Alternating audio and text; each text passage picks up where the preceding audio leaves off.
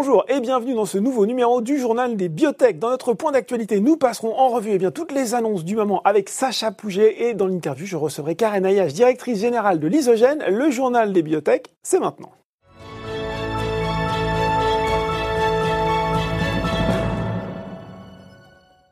Et je reçois pour notre point d'actualité Sacha Pouget, directeur associé de Calis Biotech Advisor et fondateur de Biotech Bourse. Bonjour Sacha. Bonjour Laurent. Alors, vous êtes sur le plateau, on va bien sûr parler des biotech, des biotech et de l'épidémie de Covid-19. On en a beaucoup parlé depuis le début de l'année. On voit que l'épidémie a eu une influence sur le cours des principales biotech, notamment côté à Paris. Mais vous, avez fait plus que le remarquer. Euh, vous avez euh, modélisé euh, des indices, construit, des indices pour suivre justement le comportement boursier des valeurs des biotech françaises, notamment depuis le début de l'année. Qu'est-ce qu'on constate aujourd'hui à l'examen de ces indices?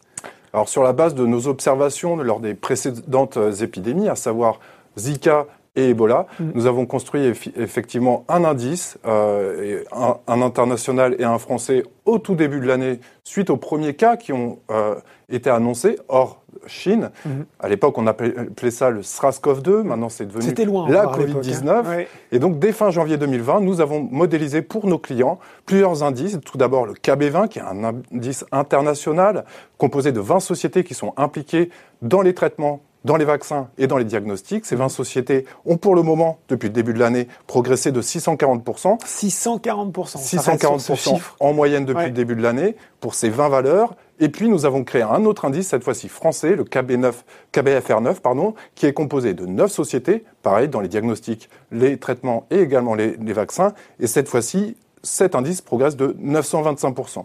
Alors après, il faut regarder un petit peu en granularité ce que ça donne. Sous-secteurs, c'est ça, effectivement. En catégorie, eh bien, on, on, se rend compte, sans surprise, on va dire, pour certains investisseurs qui pourraient nous regarder, eh bien, mm. que les diagnostics ont le plus progressé, puisqu'ils ont pris en moyenne 1790%, et notamment lié au fait qu'une société, Novacite, et peut-être qu'on y reviendra dessus plus tard, mm. eh bien, s'est envolée depuis le début de l'année puisqu'elle prend plus de 7000%. Ensuite, les vaccins, qui sont toujours très recherchés parce qu'ils peuvent être une solution mm. à cette pandémie, eh bien, ont progressé en moyenne depuis le début de l'année de 420%. Et puis, les traitements, alors, cette fois-ci, entre guillemets, n'ont progressé que de 35%. Ce qui est, un, peu, une déception. Hein. Oui, ouais, c'est vrai, on aurait pu attendre que des traitements efficaces là contre, euh, contre l'épidémie euh, alors, il y, a, eu beaucoup de concurrence, en fait, dans, dans, les traitements, certaines par opportunité, des biotech qui sont allées de manière opportuniste opportuniste, entre guillemets. Mm. Donc il y a eu beaucoup euh, d'effets d'annonce aussi qui ont pu décevoir les investisseurs. Mm. Et surtout, on se rend compte qu'aujourd'hui encore, on n'a toujours pas de traitement, donc c'est difficile à trouver. Et là, peut-être euh, que les investisseurs avaient peut-être trop d'espérance euh, pour ces, ces sociétés-là, biotech, qui n'ont pas encore délivré malheureusement sur cette partie de traitement. Bon, en tout cas, on retient hein, que c'est sur le diagnostic qu'il fallait être pour avoir, pour afficher en tout cas la meilleure performance boursière. On avait une inquiétude aussi, Sacha, peut-être à un moment quand cette épidémie a commencé à se métalliser avec partir du confinement, sur l'accès au financement des biotech durant cette période compliquée. Et là, ça ne s'est pas euh, forcément matérialisé, peut-être même bien au contraire. Alors tout à fait, c'est même une année record, Laurent, pour les biotech en termes de levée de fonds. Depuis le début de l'année, nous en sommes, au moment où je vous parle, à 1,1 milliard d'euros qui ont été levés en 55 opérations. C'est du jamais vu. Là, on parle sur la France, au niveau sur la France, au niveau 36, euh, des 36 biotech françaises. Depuis le début de l'année, donc on en est qu'au dixième mois, on va dire, mhm. euh, arrêté, eh bien, on a déjà dépassé le précédent record. Il nous reste encore deux mois. Donc tout cela pour vous dire que malgré l'effet euh, anxiogène qu'on a pu connaître sur les marchés financiers, les biotech ont su se refinancer dans de très bonnes conditions et ainsi elles ont pu sécuriser leur financement pour les, prochaines, euh, les prochains trimestres et les mmh. prochaines années. Alors si on regarde en granularité, en gros, c'est 50% d'augmentation de capital qui ont euh, parmi les 1,1 milliard d'euros levés. Et la bonne surprise, c'est les partenariats qui ont représenté 22%, soit pas loin de 250 millions d'euros depuis le début de l'année, ce qui est une très belle année euh, de ce point de vue-là. Et, et, enfin, euh, à noter autre chose aussi, euh, Laurent, c'est que les PGE, les plans, les, prêts garantis, par l'État, eh bien, ont représenté pas loin de 200 euh, millions d'euros de, depuis le début de l'année, ce qui est quand même très significatif au niveau des subventions. ces sociétés-là sont vraiment aidées euh, par les pouvoirs publics. Donc c'est une bonne chose aussi que euh, les gouvernements s'y mettent pour aider nos sociétés. le secteur, hein, le secteur de la santé, qui, dont on a compris qu'il était important. Quand je vous écoute, hein, c'est donc carton plein tous les rayons, partenariat, augmentation de capital, soutien de l'État. Un petit bémol quand même, c'est ah. les, IPO. On n'a pas eu d'IPO depuis le début de l'année sur Euronext à Paris. Euh, ah, pas dans le secteur en tout cas. Bah, pas dans le secteur, pardon, euh, dans les, oui, dans les biotech. Et pareil qu'en 2019, alors que lorsqu'on regarde un petit peu en dehors de la France, eh bien, on se rend compte qu'en Europe, il y a eu 10 IPO. Mhm. Alors, un petit bémol là aussi, c'est 4, dont 4 euh, au Nasdaq. Mhm. Donc, euh, mais rien à voir avec les 33 IPO qui ont lieu en biotech en Asie et surtout les 72 IPO euh, aux États-Unis où 14 milliards de, de, dollars ont été levés. Donc on n'est pas du tout dans les mêmes proportions de ce point de vue-là sur les introductions en bourse, malgré un contexte qui était favorable en Europe. C'est vrai que les États-Unis affichent toujours un dynamisme incroyable.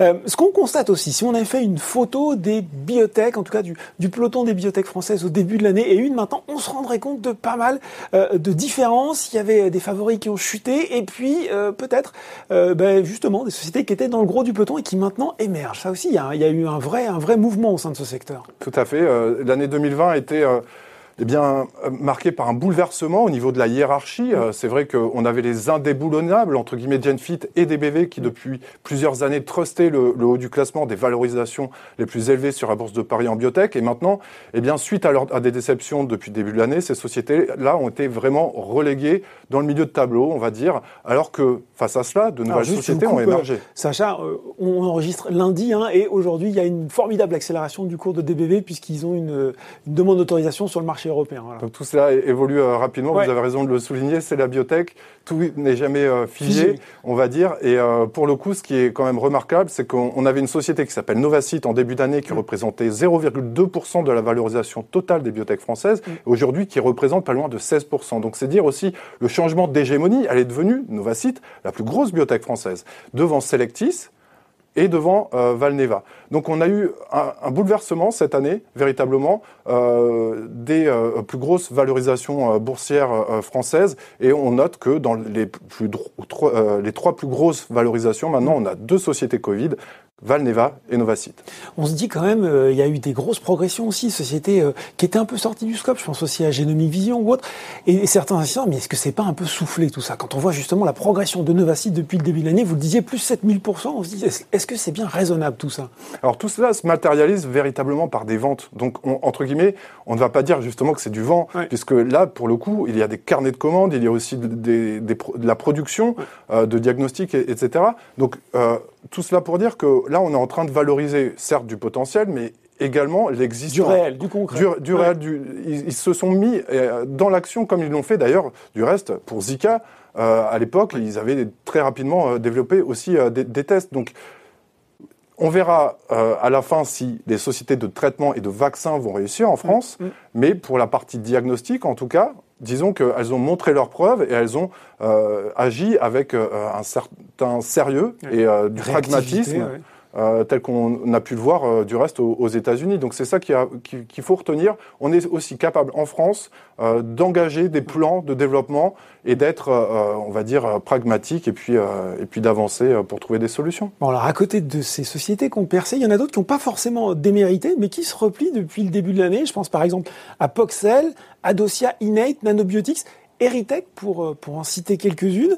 Euh, Qu'est-ce qui peut finalement expliquer la désaffection pour ces titres? Est-ce que c'est justement parce que eux n'ont pas parlé Covid pendant cette période, même si leur programme de développement suivait leur cours? Alors, sur ces sociétés-là, il n'y a pas eu vraiment de, de, grosses déceptions, mis à part Inat peut-être avec son partenariat avec AstraZeneca, où on s'attendait un, un, petit peu mieux au niveau de, des versements. On va dire que euh, pendant le Covid, si vous voulez, Laurent, il y a eu beaucoup de euh, programmes qui ont été figés parce qu'il n'y avait plus de recrutement qui pouvait être fait euh, dans les hôpitaux. Donc il y a eu un décalage au niveau du news flow et des annonces sur les résultats cliniques, ce qui a véritablement pesé sur la perception du marché et au regard du fait que celles qui n'étaient pas dans le Covid, comme vous l'avez souligné, ont pu subir d'une certaine manière ce news flow défavorable parce qu'il y avait un désert de communication entre guillemets. Alors pour le coup, il y a quand même certaines sociétés, et je pense à Heritage, qui a annoncé euh, un, plan de route bah, qui allait être respecté dans le cancer de la prostate, mais aussi dans le cancer du sein. Donc c'est à suivre, on va avoir des résultats très prochainement. Pareil pour Nanobiotics, euh, le marché a peut-être été déçu par le passé avec un marquage CE, euh, mais il n'en demeure pas moins qu'on va avoir des résultats sur leurs produits en association avec les PD-1 d'ici la fin de l'année, selon toute vraisemblance. Et donc c'est aussi un marqueur, un signal euh, pour les investisseurs et aussi il pourrait y avoir sur Nanobiotics toujours une IPO on va dire euh, prochainement donc mhm. ce news flow est en train de revenir là, il se peut avec le confinement, notamment en Europe, qu'on reprenne, eh on reprenne encore du décalage, malheureusement. Euh, mais ensuite, euh, sur euh, ces sociétés-là, elles ont quand même du cash, et ça, mmh. il faut quand même s'en féliciter, c'est qu'elles ne sont pas dans une situation où véritablement l'enjeu va être de se refinancer dans des cours qui ont été déjà massacrés. Donc, finalement des dossiers qu'on continue à suivre, même si pour le moment, effectivement, ben, on voit que l'attention est plutôt drivée sur, sur les sociétés dont on a parlé juste avant. Sur le marché est focalisé véritablement et on l'a vu encore euh, au mois d'octobre. Hein, les sociétés qui ont le plus progressé, notamment euh, euh, Biofitis par exemple, eh bien, sont des sociétés qui sont qui ont des programmes vraiment dans dans la Covid. Alors, il faut quand même vérifier tout ce que font les sociétés et si le plan initial, euh, la feuille de route est, tenu. Euh, mais en tout cas, pour le moment, il n'y a pas eu véritablement de déception sur les sociétés qui sont dans la Covid, mais elles n'ont pas aussi beaucoup euh, annoncé de résultats. Donc il va falloir peut-être regarder ça. Avec des yeux, on va dire critiques, critiques, et, puis y aller peut-être par sélectivité. Très bien, merci beaucoup, Sacha. Vous reviendrez en parler avec nous dans les mois qui viennent, voir un peu comment tout cela évolue. Avec grand plaisir, merci Laurent. Tout de suite dans le journal des bibliothèques, c'est l'interview.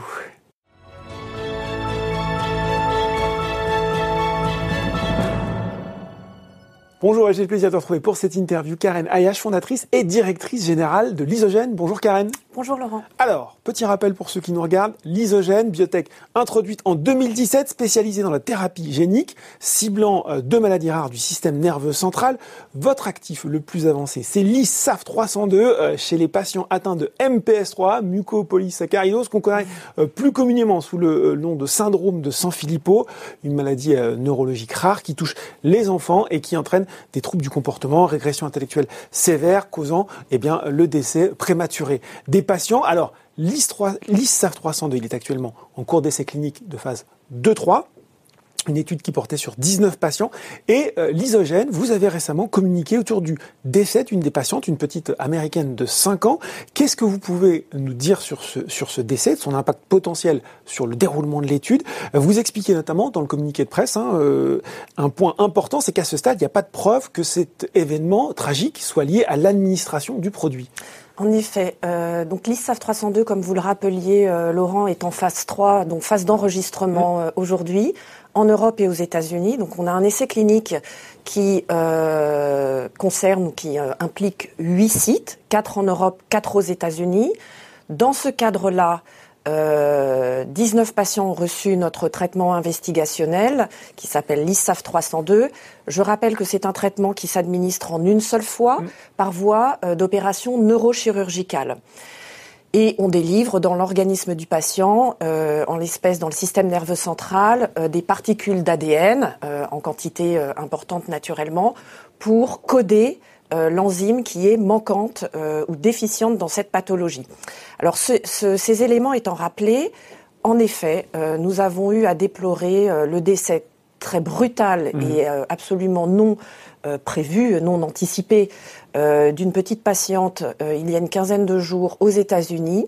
Petite patiente qui avait reçu euh, le traitement 18 mois auparavant. Donc on est très à distance du geste, on est très à distance de l'administration du produit. Et à ce jour, naturellement, on investigue sur les possibles causes du décès, mais rien ne permet de dire que le décès serait lié à l'administration du traitement. Bon, euh, d'ailleurs, vous le dites, hein, l'isogène va poursuivre l'étude avec les 18 patients donc déjà traités. Euh, est-ce que vous pouvez fixer avec nous justement le calendrier de cette étude pour les mois à venir?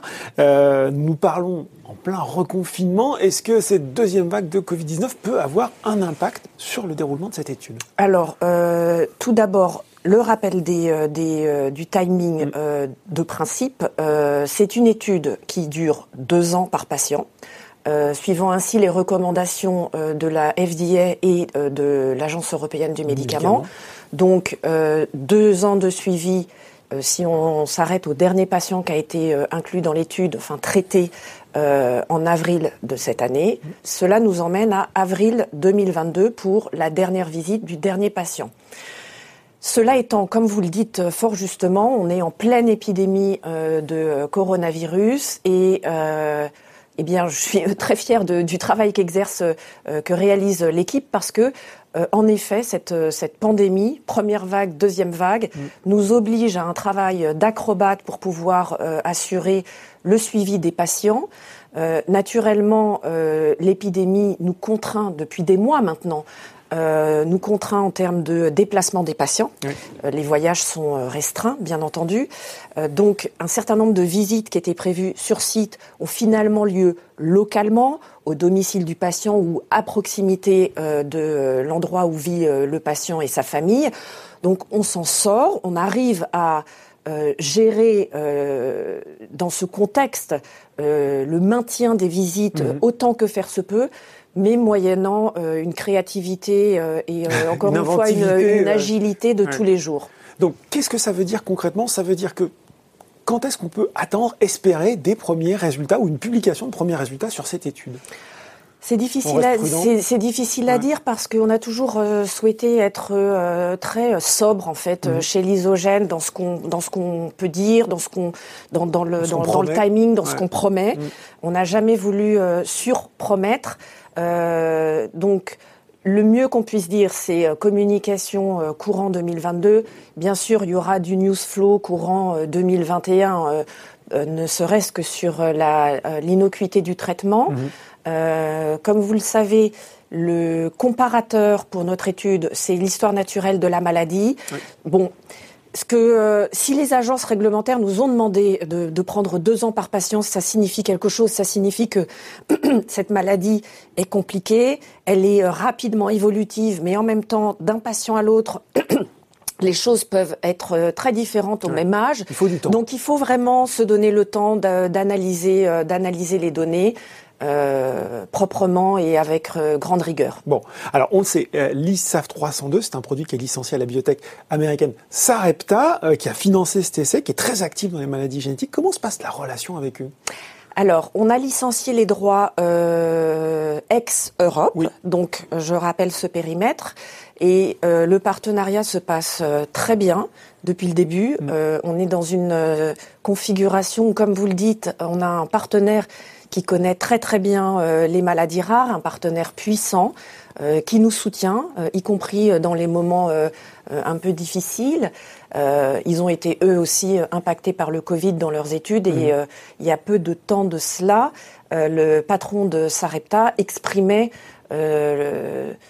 je ne vais pas dire sa colère, mais en tous les cas, euh, son, son, inquiétude face au retard que peuvent prendre les programmes du fait, alors là euh, en particulier, euh, des lenteurs réglementaires. Donc là, il ciblait euh, sans agressivité, hein, mais mm-hmm. il, il, il, citait nommément la FDA dans les retards pris au niveau des, des, des, des, des, prises de décision réglementaires. a essayé quand même la FDA, on l'a vu, de, de, réagir quand même, hein, pour essayer d'accélérer certaines procédures, mais peut-être plus dans le cadre du Covid-19 que des, que des autres traitements bah, qui ont été un peu C'est ce qu'on vit, et, et, là je ne peux que seconder donc le, le, le, CEO de Sarepta dans cette, dans cette alerte. Mm.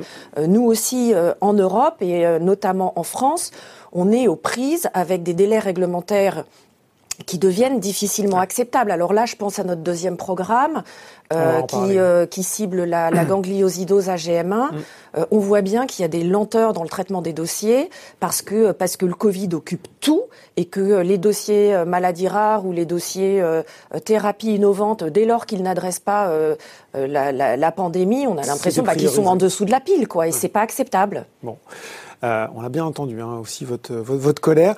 Euh, on a désormais bien en tête le développement de l'ISAF 302. Mhm. Est-ce qu'il y a des offres concurrentes qui affichent désormais le même stade de développement? Non. concurrence? Non. Toujours pas. Toujours pas. Toujours pas. Et euh, le concurrent principal qu'on a aux États-Unis euh, semble traverser une période difficile, compliquée. Donc pour l'heure, euh, on peut considérer toujours euh, être, euh, être en tête de, de, de, la course pour le traitement. Bon alors ça c'est pour l'ISAF 302 et puis vous l'avez déjà un petit peu évoqué à côté de ce produit il y a aussi l'IS GM101 dans la gangliosidose avec des essais cliniques qui doivent, qui devaient démarrer bientôt. Vous allez pouvoir nous le dire pour une phase 1-2. Peut-être déjà un mot rapide sur la gangliosidose que peut-être les investisseurs qui, qui connaissent les jeunes connaissent peut-être un petit peu moins que le programme principal. et puis un point sur le lancement de l'étude justement. D'accord. Donc la gangliosidose AGM1, c'est comme la maladie de Sanfilippo, une maladie de surcharge lysosomale. Mhm. La différence principale euh, avec la maladie de Sanfilippo, qui pourtant est déjà très très grave euh, et conduit, comme vous le rappeliez, à un décès prématuré euh, des, des, patients, en, général au début de l'adolescence, entre vers 10, 12, 13 ans. Mm. Euh, dans la gangliosidose AGM1, on a euh, des cohortes un peu différentes, et notamment des cohortes qui euh, comme euh, le produit euh, d'Avexis dans la SMA, il y a une cohorte de patients très infantiles. Mhm. avec des patients qui peuvent décéder extrêmement tôt euh, dans leur euh, dans leur vie, euh, donc avant l'âge de deux ans. Ah Et c'est cette première, euh, donc avec des développements, des troubles du développement majeurs, hein, puisqu'on a des, des décès aussi jeunes, des milestones de développement qui sont jamais atteints, comme le fait de pouvoir s'asseoir, marcher. Et donc c'est cette première euh, ce premier sous-type en fait de patients que l'on cible avec notre thérapie investigationnel qui sera euh, délivré par voie euh, euh, intracisternale, c'est-à-dire par voie d'injection dans le liquide céphalorachidien à la base, à la base du crâne. Du crâne. Donc en effet, on est toujours en attente des autorisations. Cela étant, l'équipe a travaillé euh, très très dur pour préparer l'essai clinique. Donc les sites sont sélectionnés, même si euh, on communique pas nécessairement sur euh, sur leur nom, mais les sites sont mhm. sélectionnés. le protocole est très abouti, modulo les éventuels ajustements que nous demanderaient Les, les, agences. Euh, les ah, associations de patients, voilà, les associations de patients sont mobilisées. On a, comme pour San Filippo d'ailleurs, initié une une étude euh, avec euh, une application qu'on a développée euh, de smart, sur smartphone, pour pouvoir utiliser les, ce qu'on appelle les patients ou dans le, dans le, cas présent les caregivers reported outcomes, de telle sorte que en plus des, des endpoints ou des mm-hmm. paramètres qu'on évaluera dans le domaine de la clinique, dans le domaine hospitalier, on va dire, on puisse capter euh, des éléments de la vraie vie des patients. Euh, au long cours. Donc ça, c'est une étude qu'on a initiée pour avoir euh, ce qu'on appelle des baselines ou de, mhm. de l'histoire naturelle. donc on est très très actif. Et puis j'en profite aussi pour dire que L'isogène, euh, au cours de, des derniers mois, a aussi été euh, très active. Alors, euh, en plus de ces deux programmes cliniques, au niveau du développement de partenariats, mhm. et très récemment, en plus des deux partenariats que nous avions déjà, l'un pour mettre au point des nouvelles capsides avec un laboratoire italien, et l'autre pour avancer sur des preuves de principe, une preuve de principe sur le X fragile. Nous avons signé récemment un partenariat dont, dont nous sommes extrêmement extrêmement fiers avec l'Institut Weizmann en Israël. Pour développer un programme de thérapie génique visant les formes neuropathiques de la maladie de Gaucher, encore une fois une maladie lysosomale, mais qui a la particularité de partager avec la maladie, de, enfin certaines formes euh, mmh. génétiques de la maladie de Parkinson, un biologique euh, pathway qui est lié euh, à l'enzyme qui s'appelle la glucocérébrosidase. Et ça mobilise aussi pas mal de, de nos euh, euh, ressources intellectuelles actuellement. Et je voulais le mentionner, profiter de ce forum pour, pour le mentionner.